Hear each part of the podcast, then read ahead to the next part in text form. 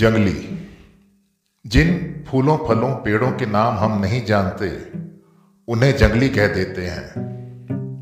और ये कहने में कोई आदर का भाव नहीं होता हमारे भीतर। होती है उपेक्षा या उदासीनता। कभी उठती भी है ललक जानने को नाम उस जंगली का, पर पड़ जाती है मध्यम वक्त के साथ। और अच्छा ही है उन जंगली वनस्पतियों के लिए क्योंकि जैसे ही हम देते हैं नाम, वे गुलाम हो जाते हैं। प्रकृति का कोई भी अंग इंसानी भाषा के दायरे में आते ही दास हो जाता है इंसानों का। खुशनसीब हैं वे जो अभी भी जंगली हैं, भाषा से दूर हैं, प्रकृति के करीब हैं।